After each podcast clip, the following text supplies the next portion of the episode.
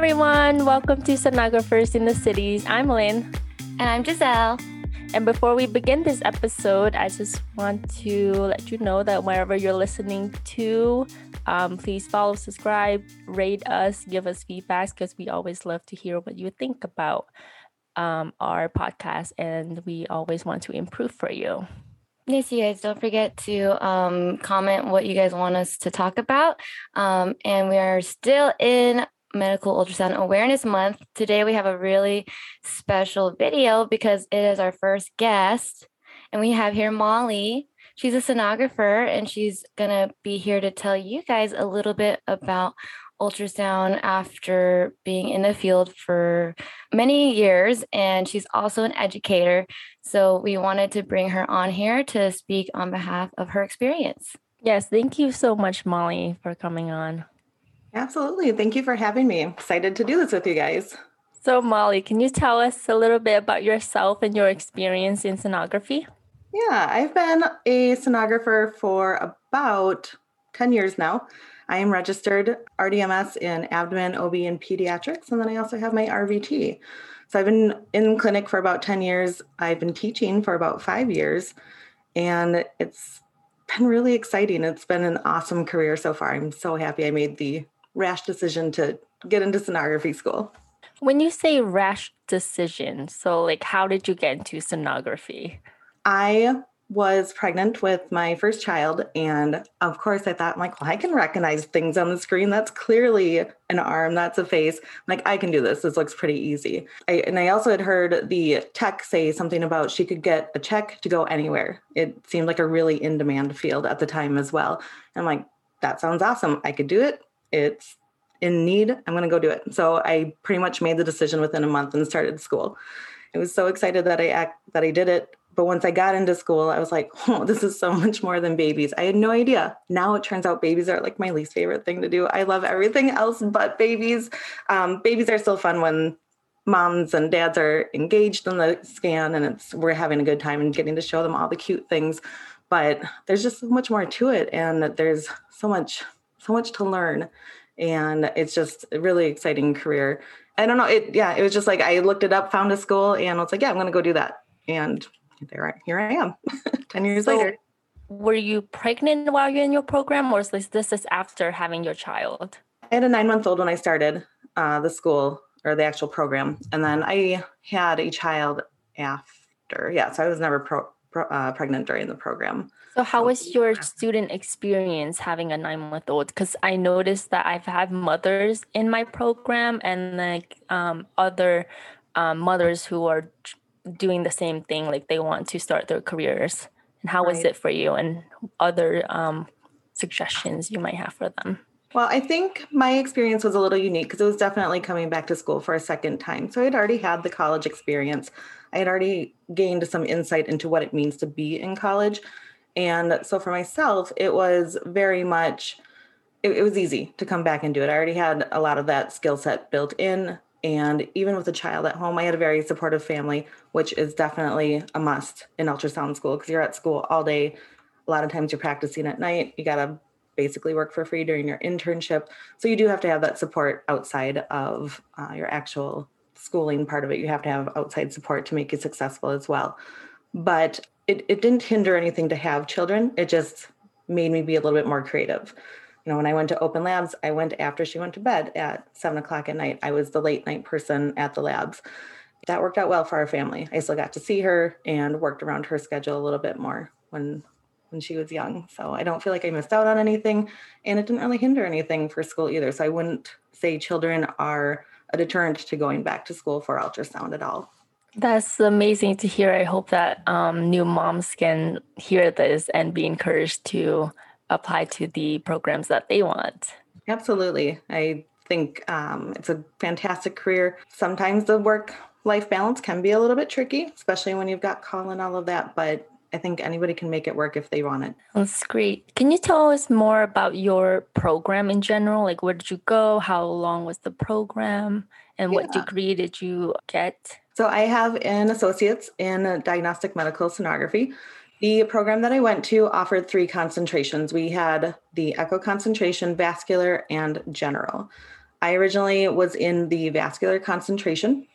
So that is what I did, but I also got to double up with the general. Really, the only thing that was different between vascular and general was the addition of the OB classes. And at the time, I really wanted to make sure that I was marketable. And so I wanted all the information that I could get. So I ended up kind of doing a dual concentration between vascular and general. And it took 18 months in school and then a six month internship afterwards. Yeah, just out. I'm, I'm like counting like, the months. Wow, too. I know. I was counting the ones. Dang, yeah, that's pretty cool. Yes, that sounds like an awesome program. Yeah.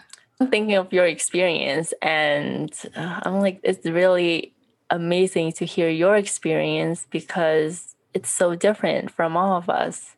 And I'm, I'm like speechless because. all right. So, what's the most challenging aspect of being a sonography student and a sonographer now that you've been in the field for over 10 years? I think as a sonography student, it is wrapping your mind around all of the information that we are just throwing at you every single day, every single week, everything every single semester. Like you are reading, writing, researching, testing, scanning. There's so much to do to learn ultrasound. And I think a lot of people kind of go in think, well, I'm just going to take a couple classes and work my way through it. And that's not how a lot of programs are set up. They are full time programs. So you have to treat it like a full time job. You are in school to be a sonographer. This job or the program could clear like easily be a four year program, but we are jamming it into 18 months. And so you just have to be prepared to put social life on hold, maybe be prepared to not work as much, uh, be prepared to really put your all into the program. And it's a short 18 months. And when you are done, the rewards are massive. If you can just get through those 18 months, get through your internship, and get on to the career, the the reward is really worth it in the end if you can just figure that 18 month part out. I definitely agree with that. And obviously that's what I was telling myself through my program was just get through this class, just get through this day. And I'm sure Lynn is feeling that too right now. Definitely. I'm just like, I'm getting through a quarter at a time, a class at a time. And then, um, but keeping an end goal in mind, which is to get my uh, license. Exactly. And, you know, working with students, a lot of students are concerned like, well, how am I going to work through school? How am I going to do this? And I've always kind of presented the question to them like is it worth it to you to have to repeat something if you can't get through the semester while working full time or while doing whatever else you need to do? Like can you take out an extra loan? Not that i encourage going into debt if you don't have to don't do it. But um, you know try to make school a priority. You have to for this program. It's way too intense to come at it as a casual learner you have to be prepared to be in your program full time full hearted so I would have to ask you because a lot of students um, ask me this, and myself have considered: um, Is it possible to work full time while in a sonography program? I think that goes back to your support system at home and how your program is set up too. I currently teach for a couple programs that have either evening classes or online classes. I think that opens you up to being flexible in your learning. But if you are expected to be on campus from nine to five, Monday through Thursday or something, it's going to be hard to work full time and find those hours to study and be proficient in your education and dedicate to working. I know people have to do it, so it is possible, but you got to look at what you can do as a person. Like, what is your personal situation? Do you have the support system to be able to do that? Or are you going to jeopardize your education and just draw the whole process out longer than it needs to be? What would you say since you've been you know teaching students for you know a few years now what has been like the most common struggle that you've seen with students as far as um, in your programs go yeah you know it's it's across the board and i think that really relates back to it's not one personality it's not one student type that comes into sonography i really do believe anybody can be successful in a sonography program Everybody has their strengths and their weaknesses. Some people are really good with the hand eye coordination they take to scanning, no problem. And some people really struggle with it and they just need that extra practice. They need that extra muscle memory to be built up. Uh, some people then can't sit and take a test or sit in the class and learn all that information that we are going through. So it really varies what a person struggles in. And I think it speaks more to the person and their own weaknesses versus across the board struggles. If I had to generalize, though, I would probably say understanding the commitment that ultrasound school really is. I think a lot of students are surprised their first semester about what we're actually learning, how the pace goes, how quickly it all is being thrown at them. And that is a hard obstacle to overcome if you're not prepared for it. So to follow up with uh, Giselle's question, um, what advice can you give to current and prospective students um, so that they can be successful in their programs? Before you get into a program, do your research on it. Make sure that the schedule works. Make sure that you're learning what you want to learn. I've seen a lot of posts about like, you know, I really want to do general, but all they're offering is echo. Like if you don't want to do echo or if you don't want to do general, don't. don't don't go into school just to start earning a paycheck. Do it because you want to do the education, do it because you want to continue this as a career for a while. So that so do your research. As far as like CAAHEP accredited versus not accredited, I think that also depends on you as a person. You will make of it what you'll want. So if you go to a CAAHEP accredited school, it doesn't mean you're going to graduate. It doesn't mean you're going to get a job. It means that you're getting an education that has been vetted out by another association. If you go to a school that's not accredited, but you put hours and hours of work in, you go to your internship every day like it's an interview, you just the socks off of them, you're probably going to get offered that job at the end of it. So I really think it's um, what you make of your schooling is what what you put into it is really what you're going to get out of it. Yeah. So do do a little bit of research and be prepared. yeah, you brought up a hot topic there, the accredited versus non-accredited. One of the hot topics. We've talked about it. We've talked about it. so we've talked about the challenging aspects. Um, in your experience, what was the best part? What's your most favorite part being a student and, and a sonographer? Uh, as far as being a student, probably the best part I think was just the camaraderie or camaraderie how of being with other students, working together, learning together was really interesting knowing you weren't alone in it. So I really, really encourage people to make those bonds, make those study groups, just be involved with your cohort that you're working with. They're going to end up being your backbone. They're going to be there to support you during all those hard times. You guys going to be up late studying together.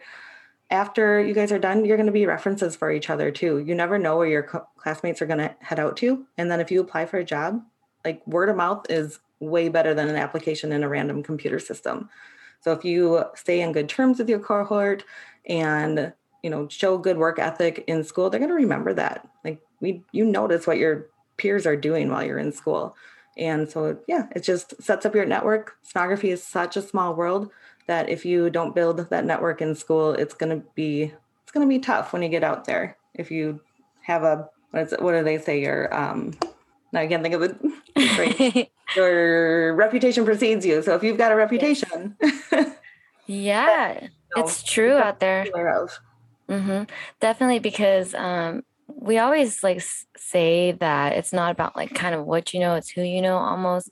And it's really important to do your best as a student with your cohort and then in your clinical because you never know who you're going to come across and who can help you. I yeah. totally agree. Um, as a student, I like I feel like the only people that understand how, what I'm going through in my classes right now are my classmates because no one gets it.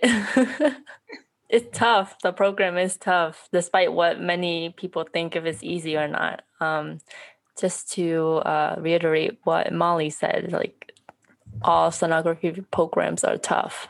Yeah, and we're and we're all in different places in the United States, so and you can see that it's all we all still have that similarity of programs being difficult, but we all got we all get through it. So that's why we're also like, yay, we did it. oh, Molly, where are you located? I I guess if we're gonna go with the city, Minneapolis would be mine. So in between oh. two of you. Oh. so Molly, since you're have you have been in the field for over 10 years. Mm-hmm. Um, I'm sure the profession has changed a lot in a decade. Have you seen any changes and if so, what they are since when you started your um, career to now, and what the outlook is from your opinion and from your like personal experience. You know, sonography in itself, the the exams that we're doing and the technology itself hasn't changed too much. So that is, I think, a good thing. A lot, you know, there's not a whole lot more to learn currently with the machines. They're trying to put out kind of some new fancy stuff, but we always go back to our B mode, our color, our Doppler, like those are kind of your bread and butter. So as far as like technology changes, like there's cool things that have come out, but they're not mainstays quite yet. And that's more based on radiology. And you have to have a radiologist that wants to do cool, new, fun things. Um, so as far as technology, nothing has changed too much in that sense. I do think the way that we look at patient care has changed a little bit over the years. It does feel like there might be a little bit more red tape that you have to go through, a lot more just in case ultrasounds being ordered. Um, so, you know, before it, felt like they were very legitimate reasons why we were doing a DVT study. And now you'll get a lot of orders that seem a little sus, but you know, that's it's our job to do them regardless. Uh, so it just it feels a little bit more stressful. It feels a little bit more I want same day care. There's a little bit more of a rush to things as well. I think now that, you know, Amazon Prime you get your packages in 2 days, well I want my medical care in 2 days as well. So I do feel like there there's just more of a sense of urgency on everybody's part to get in, get seen, get the results and go you know get on to the next test get on to the next treatment whatever they need uh, recently a law was passed and this one was kind of kind of hit a little bit harder more recently, a law was passed that patients now have to have clean, clear access to their medical records. So they need to be able to see that on their patient portal. Basically, all the notes from their doctor's appointments, all the lab results, all need to be available to them very easily. And that really hit ultrasound kind of in a different way than a lot of modalities because our images are now on the internet for patients to see. Our tech reports are on there. And originally, that was just communication between us and the radiologist. And we take so much pride in our work and we are responsible to find everything and document everything and label everything. Like it just adds this extra layer of stress to making sure that you are appropriately getting through all of that, not using certain terminology on your tech sheet, not working out of the scope of being a sonographer as well. So that has been what, probably one of the more recent kind of stressful changes that I've seen in the field that we're now just opening up, being a lot more transparent with patients, which I think is a very good thing, but it just adds an extra layer to our jobs. Oh, I actually felt that real hard over here in Vegas. I was working for an outpatient place and that had come about. And then it just started this whole thing um, where patients were getting mad about things that we were writing on our tech reports, which are technically things that we always write to kind of back ourselves up. I don't know if for for students who are listening, if you didn't know ultrasound, we describe what we see, right? And so that's why you're learning all your medical terminology and how to interpret the uh, image. And yes, the radiologist is the one that you know diagnoses and stuff, but we actually do look at our images and think about all the anatomy, physiology, and what we're looking at, right? And we describe them and stuff. And so uh, Molly mentions a tech report, and we write a report that goes along with the images that we take, and we have to describe everything. And we're in communication with the radiologist. In the outpatient place, there was this huge issue of the patients complaining about what we were writing, but it's something we've always done you know so that was a huge ordeal out here i don't know how it is anymore because i'm not working there anymore but when i was leaving the facilities that was like a huge problem um, and it's just like simple things as far as like you know technically difficult study due to bowel gas which is something that we say all the time mm-hmm. is that something that you've seen over there uh, it is. So we got some guidance on what we were supposed to start writing on our tech sheets, and it was like, you know, no longer you can no longer write like technically difficult due to patient body habitus. When we were looking at like an ovary that had a hemorrhagic cyst on it, they no longer wanted us to write that on there, which makes sense. It is loosely diagnosing, but it's also describing it as well. and so, you know, what they wanted us to write was like a hypoechoic mass on the ovary. And I'm like, if a patient sees that, they're going to see mass. Like the second somebody sees mass, they go straight to cancer. Like at least if they Googled hemorrhagic cyst, they'd be able to see it's totally benign and not a big deal. Um, so, you know, some of the guidance that we got was interesting. It was going to be really changing how we communicated with the radiologist. And a lot of us felt like we're done, we're writing measurements, and that's about it. we're, we're done trying to write anything else. Yeah. And I'm surprised that it's I mean, I'm sure it's happening all over, but it kind of like that's a little bit of a change, right? That we're going through and trying to maneuver through that. But after all this time, it sounds like ultrasound still kind of been pretty constant in the medical field. So appreciate your insight with all of that. Yeah, absolutely. Like so good to speak to you, Molly, about your like get to pick your brains a little because you've been in the field for 10 years and I'm not in the field yet. And just I was in the field for five years. And being an educator, um, I really appreciate you being on here and letting us and like students who are listening, future students who are listening to see like the side of an educator so that like when they're in the program they can understand what to expect of them and how to be successful in the program. Yeah i appreciate being able to offer the insight to it. I feel like i could probably go on for days about all of it. I don't regret a minute of any of it. It's been an awesome awesome career and anybody who's just getting into it i hope you're excited. Um, take care of yourself. It's a high burnout high injury career but you do it right, you can have longevity in it as well. Yeah, I want to actually bring up that Molly is part of our Discord and she's super helpful um, as far as when students ask her questions or even sonographers ask questions in there and she responds and she's very helpful in explaining things. You explain things in such a great way, and that's what I love about um, Molly. She also helps students with physics, and that's the one thing that I think that people look at and ultrasound and don't want to get into the field because they think about physics. And I know you're you're really good at at, at that. So what would you have to say to students who think physics is something that can't get them through this career? I think physics is one of those things that is going to be a challenge for a lot of people. But ultrasound in itself is challenging. So I think it's how you approach this challenge and your reaction to it in the end. So if you go to your physics class you're studying, you're using your materials, you're asking your teacher questions, using your resources, people and books and internet, you are going to set yourself up more for success with when you apply all of the resources that you have. In the end, though, if you go to take your SPI and you fail it and you have to retake it again, is it a big deal? No, not at all. Not at all. Your path to being registered just is a little different. You had to take your SPI two, three times oh well, you're still going to be a registered tech in the end. Nobody's going to ask you how many times you took that SPI. And if it means you have to go back and learn something again, you've got that much more knowledge because you took that test and went back and could revisit the things that you struggled with. And maybe that's a good thing. If you're not really ready to be registered um, based on physics or based on your boards or whatever, then go back and study it. You're going to get there. Just put the work in. Don't let it stop you because you're afraid of it or don't let it stop you because you failed once. You are going to make mistakes. It's how you react to those mistakes. Did you learn from it or did you just let it shut you down? So don't be afraid of physics. There are people out there to help you. Your teachers want to help you, they want to talk to you about physics. Um, use them as your resource and just go get it. You can do it. Yes, use them and use Molly because I notice when she answers students' messages or questions on Discord, the way she explains those questions is so easy to understand. So if you haven't joined the Discord, contact Giselle, join, ask Molly questions. And I believe Molly, you have a YouTube as well, right? Um, I do. I do.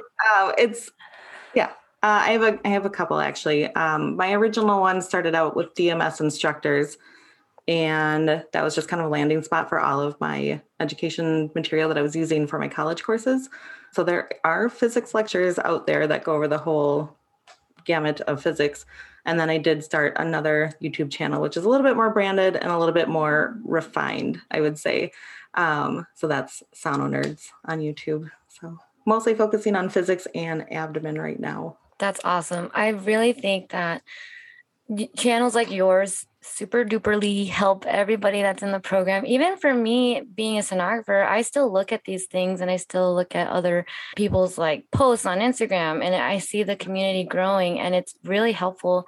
And I just love that everyone's here for each other. And I definitely thank you for everything that you put out there because it takes a lot to do those videos it is a lot of work to do the content, but I enjoy it. Like that's probably one of my favorite parts about teaching is building the content and redoing it and finding the pictures and drawing things out for people. And I just get I get a lot of messages uh, through email and comments. They're like, "This was so helpful. This you know this saved me," and I'm like, "Oh, it's warm fuzzies, and it makes it worth it." And it's it's fun. Yeah. And I love that we do this um, just because we love helping others and educating. And you're just a very special human. And I appreciate you for doing everything that you do and for coming on here and talking with everybody today. Well, thank you. I appreciate those kind words that you have. And I think you've built an amazing community. And uh, it's really neat to see all the students come in and all the positivity that's in that Discord. So it's fun. It is. Thank you so much. Do you have any last minute advice that you want to give to students and incoming uh, future sonographers out there? Um, oh, last minute advice. I want to say no because nothing's coming to mind, but um, or like any qualities that students should have to be successful. You know, I thought about that question a little bit and I thought, you know, I don't want to paint a box around who a sonographer is. There are so many personalities that come into the field and are successful with it. You know, a big thing that drew me to the field was that I needed something that was engaging, that let me learn every day, that let me wear a lot of hats so, you know, you're doing abdomen, then you're doing breast, then you're doing a thyroid, then you're doing babies, and then like three pelvics in a row, and then you're back to legs or something. And I love that it was just a whole bunch of variety for it. And like, and there was technology and art and science and computers, and like, there's just so many facets to ultrasound. So, like, that really fit me as a personality thing of what I was looking for in a career. But you don't have to be overly outgoing. You can be a complete introvert both are going to be successful. I've worked with people that are like hugging their patients and crying with them on the way out because they've just become best friends. Or I'm a little bit quieter when I scan. I don't do a whole lot of talking because I'm really focused on what I'm doing. So I think if you want to do this and you put the time and effort into it, I think anybody really can be successful in sonography and will find the right place for them in the end. That is very well said. I agree. I work with some sonographers who actually like don't really like to talk to their patients and honestly, some people are afraid to go into the field because of the bed care experience, but sometimes that's just how it goes. You know, that doesn't mean they're a bad sonographer because they can't talk to their patient. And you learn coping mechanisms with that as well. I mean, you you have to be prepared to take care of sick people. Like mm-hmm. you're not just always going to have people that can walk in, lay down on your bed and hold their breath for you and do all of that for you. You are going to have very sick people. You're looking for disease, you're looking for pathology that is causing their symptoms. And sometimes that pathology is life threatening, and we need to be prepared to find it and deal with it and document it appropriately. That being said, though, a majority of our patients are fine. They're coming in for very minor issues, and we're going to still treat them with respect and care for them. But kind of to circle back, the coping part of it, like I teach my students if you can't talk while you're doing it, find spots that you can talk. Like when we're doing legs, I say at the knee, check in on your patient how you doing? Doing okay? Are you comfortable? You're switching positions. You're kind of rearranging how you're holding the transducer at that point. It's a good break in your mind and a good time to check on your patient because you're about halfway through your leg. Uh, same idea with abdomen. Like when you ask them to roll for their gallbladder pictures, I use their name and say, "All right, John, I'm going to have you roll over. Uh, how are you doing? Still comfortable?" It's just find those moments where you're kind of shifting gears and use that moment to have a quick conversation and then you can get back to what you're doing. The patient will still feel cared for and you can still kind of get through without having to talk too much. Thank you for that good tip. I will use that in my clinicals now. or I was going to say the other big thing that I try to do is look at the newspaper, listen to the radio, state fair coming up, um, big holiday weekends. Ask them a very open ended question. And usually, if it's a type of person that wants to talk, they'll just talk while you scan. And that's that's best case scenario. Right? Oh, there's like two there's two types of patients the one that'll keep on talking and want to talk and then the other one that just doesn't want to talk. Or the one that just sleeps yeah. very comfortably.